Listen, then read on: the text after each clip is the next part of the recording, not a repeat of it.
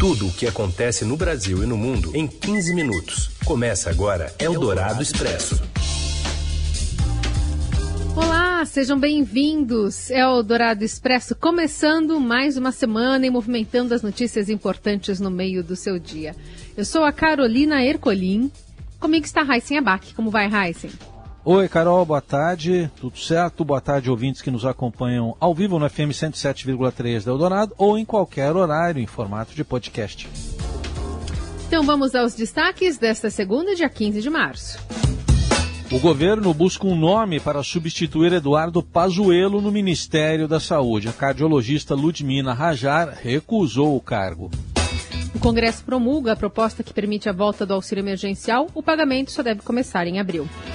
E ainda o aumento nos preços dos medicamentos e a orientação do Vaticano que proíbe a bênção à união entre homossexuais. É o Dourado Expresso. Tudo o que acontece no Brasil e no mundo em 15 minutos.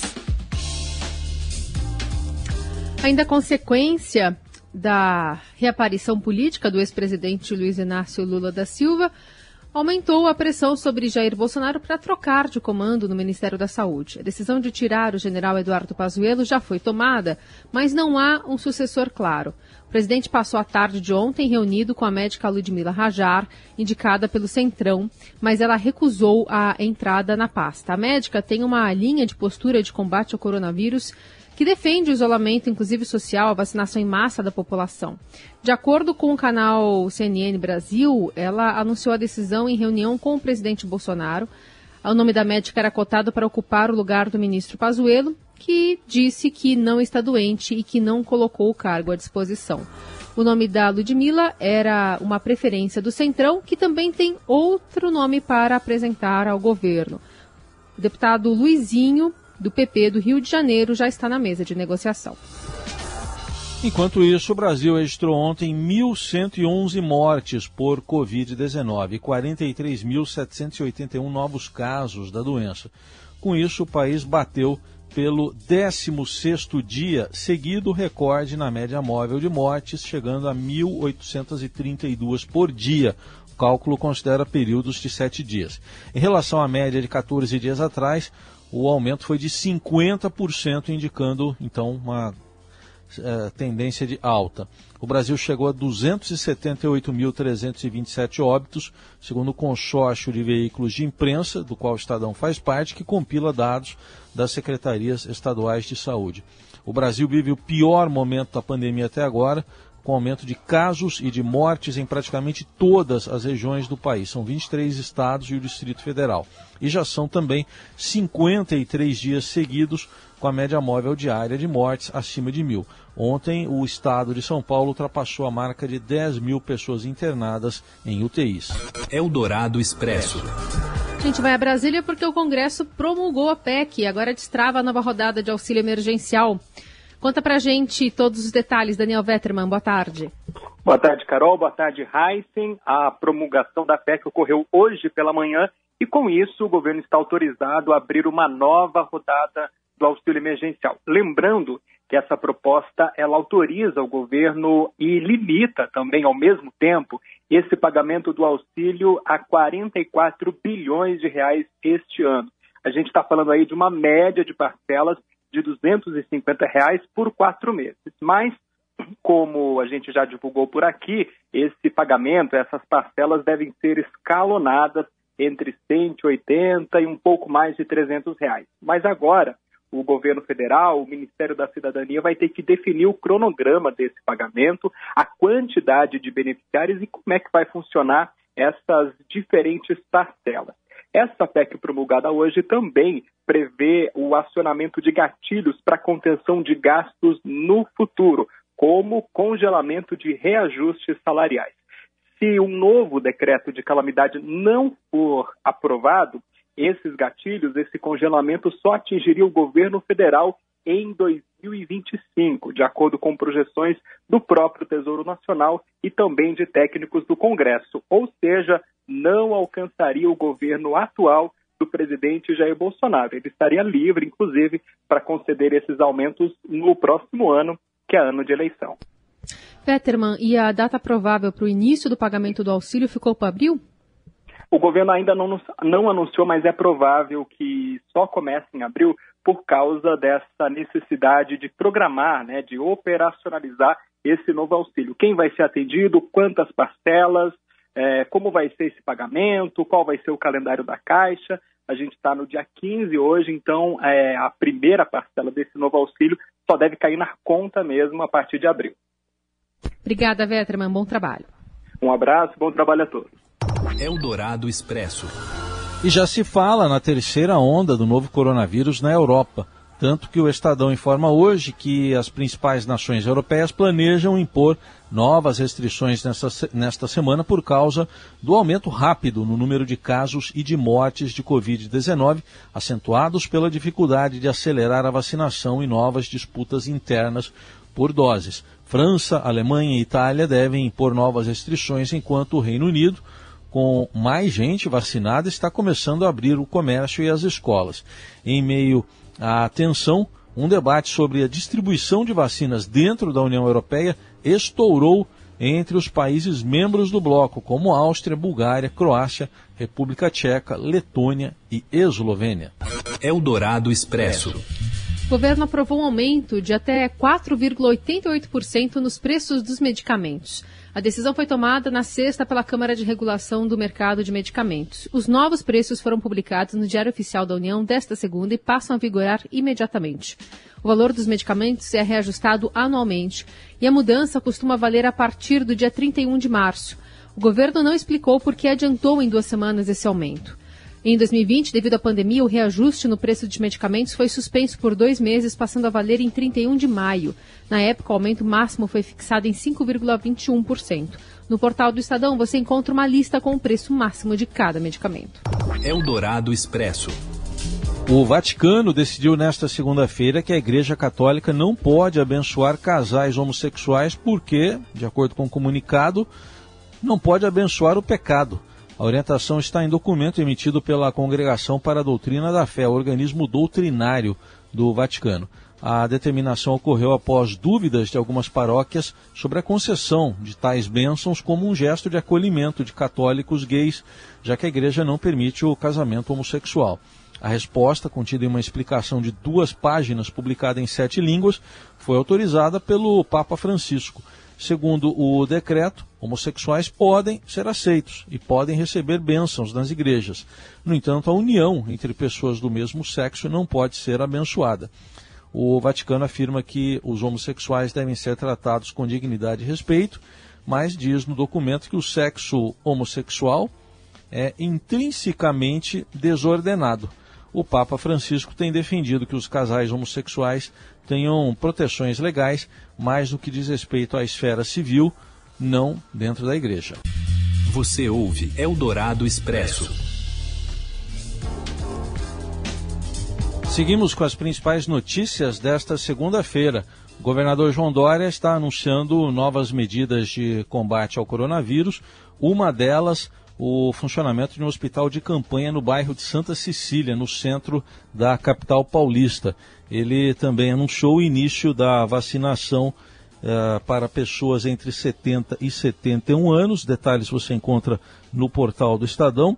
E também anunciou a entrega de mais 3 milhões e 300 mil doses que saíram hoje. Parte dessa, desse carregamento já saiu do Instituto Butantan da vacina Coronavac para entrega ao Ministério da Saúde. E lembrando que a fase emergencial da quarentena em São Paulo, mais rígida, mais rígida até agora, começou a zero hora de hoje, restringindo o funcionamento até mesmo de alguns serviços essenciais, exceção feita aí à rede de saúde, com farmácias, supermercados também e postos de combustíveis, mas estão proibidos cultos religiosos coletivos e várias medidas sendo adotadas em relação a esse comércio não essencial que está de portas fechadas, inclusive agora o comércio de materiais de construção que antes não era atingido. E a novidade também, já a partir de hoje à noite, é o toque de recolher, não mais toque de restrição como era antes das 11 da noite às 5 da manhã. Agora é toque de recolher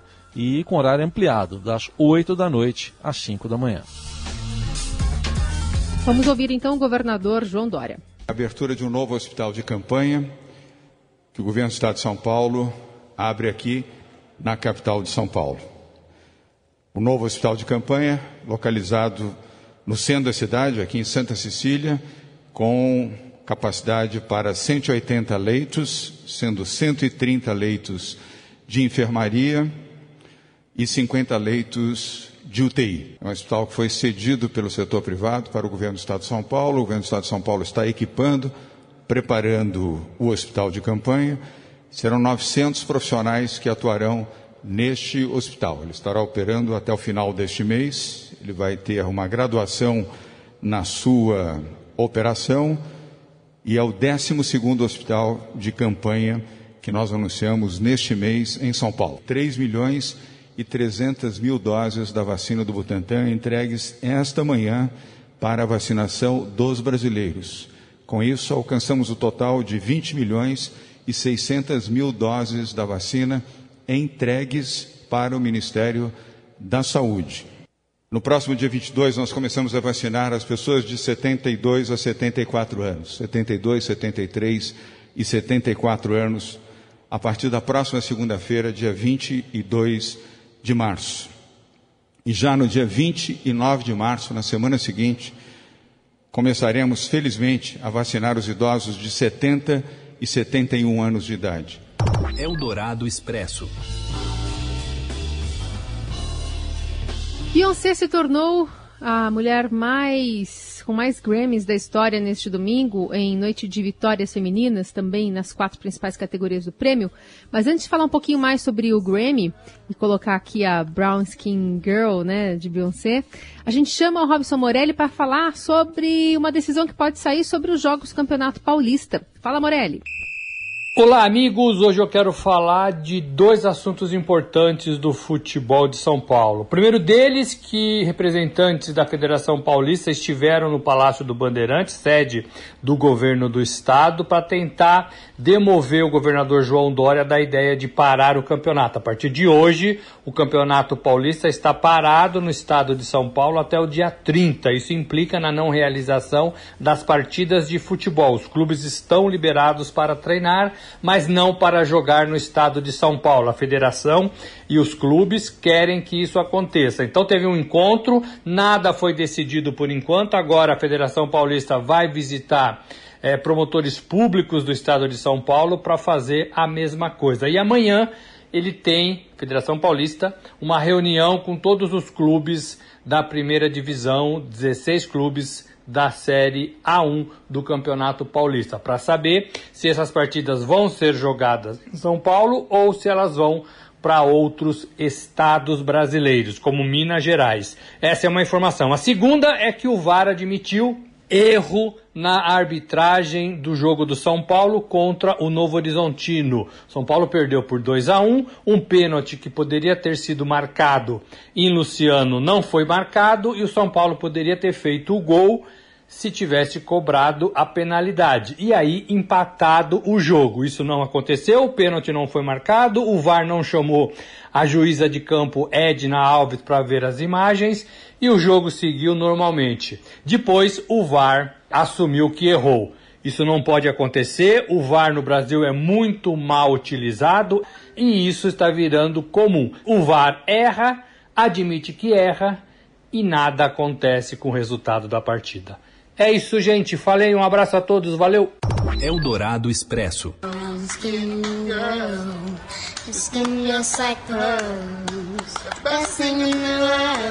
E a Beyoncé se tornou a mulher com mais Grammys na história deste domingo, em noite de vitórias femininas também nas quatro principais categorias do prêmio, com a Taylor Swift, a Billie Eilish, a Her e a Megan Thee Stallion. E Beyoncé ganhou quatro prêmios, o maior número da noite, e virou então a mulher que mais levou Grammys na história, 28. Assim ela empatou com Quincy Jones. E Blue Ivy, filha dela, ainda faturou, a gente ouviu ela cantando, junto o prêmio de melhor clipe aos 9 anos de idade. Os brasileiros Chico Pinheiro e Bebel Gilberto foram indicados. Uh, ele na categoria de álbum de jazz latino e ela na de música global, mas não levaram os prêmios. E a lista de indicados ao Oscar 2021 traz um nome que é uma grata surpresa. Yeon Yoon Jung é a primeira atriz sul-coreana a disputar o maior prêmio né, do cinema. Aos 73 anos, ela concorre na categoria Atriz Coadjuvante pelo filme Minari. A principal premiação do cinema de Hollywood, que apresentou hoje os indicados da sua edição de 2021, tem pela primeira vez em 93 edições, duas mulheres indicadas à melhor direção. São elas Chloe Zhao, de Nomadland, e Emerald Fennell, de Bela Vingança. Entre os outros destaques, Mank foi o filme mais lembrado, com 10 indicações. Seis filmes receberam seis indicações cada. Minari, Nomadland, Meu Pai, Judas e o Messias Negro, O Sete de Chicago e O Som do Silêncio. Bela Vingança e a Voz Suprema do Blues aparecem em seguida com cinco indicações cada um. Chadwick Boseman recebeu a sexta indicação póstuma de um ator na categoria principal na história da premiação. Premiação que está marcada para o dia 21 de, 25 de abril e, segundo a organização, será presencial, mas por causa da pandemia, a transmissão ao vivo acontecerá em vários locais diferentes. Tudo isso também mais detalhado está lá no portal do Estadão para você acompanhar. Não só essa, mas todas as notícias mais importantes do dia. Ficamos por aqui. Amanhã tem mais. Boa tarde a todos. Valeu, Heisen. Valeu, Carol. Obrigado, gente, pela companhia. Até amanhã. Você ouviu Eldorado Expresso tudo o que acontece no Brasil e no mundo em 15 minutos.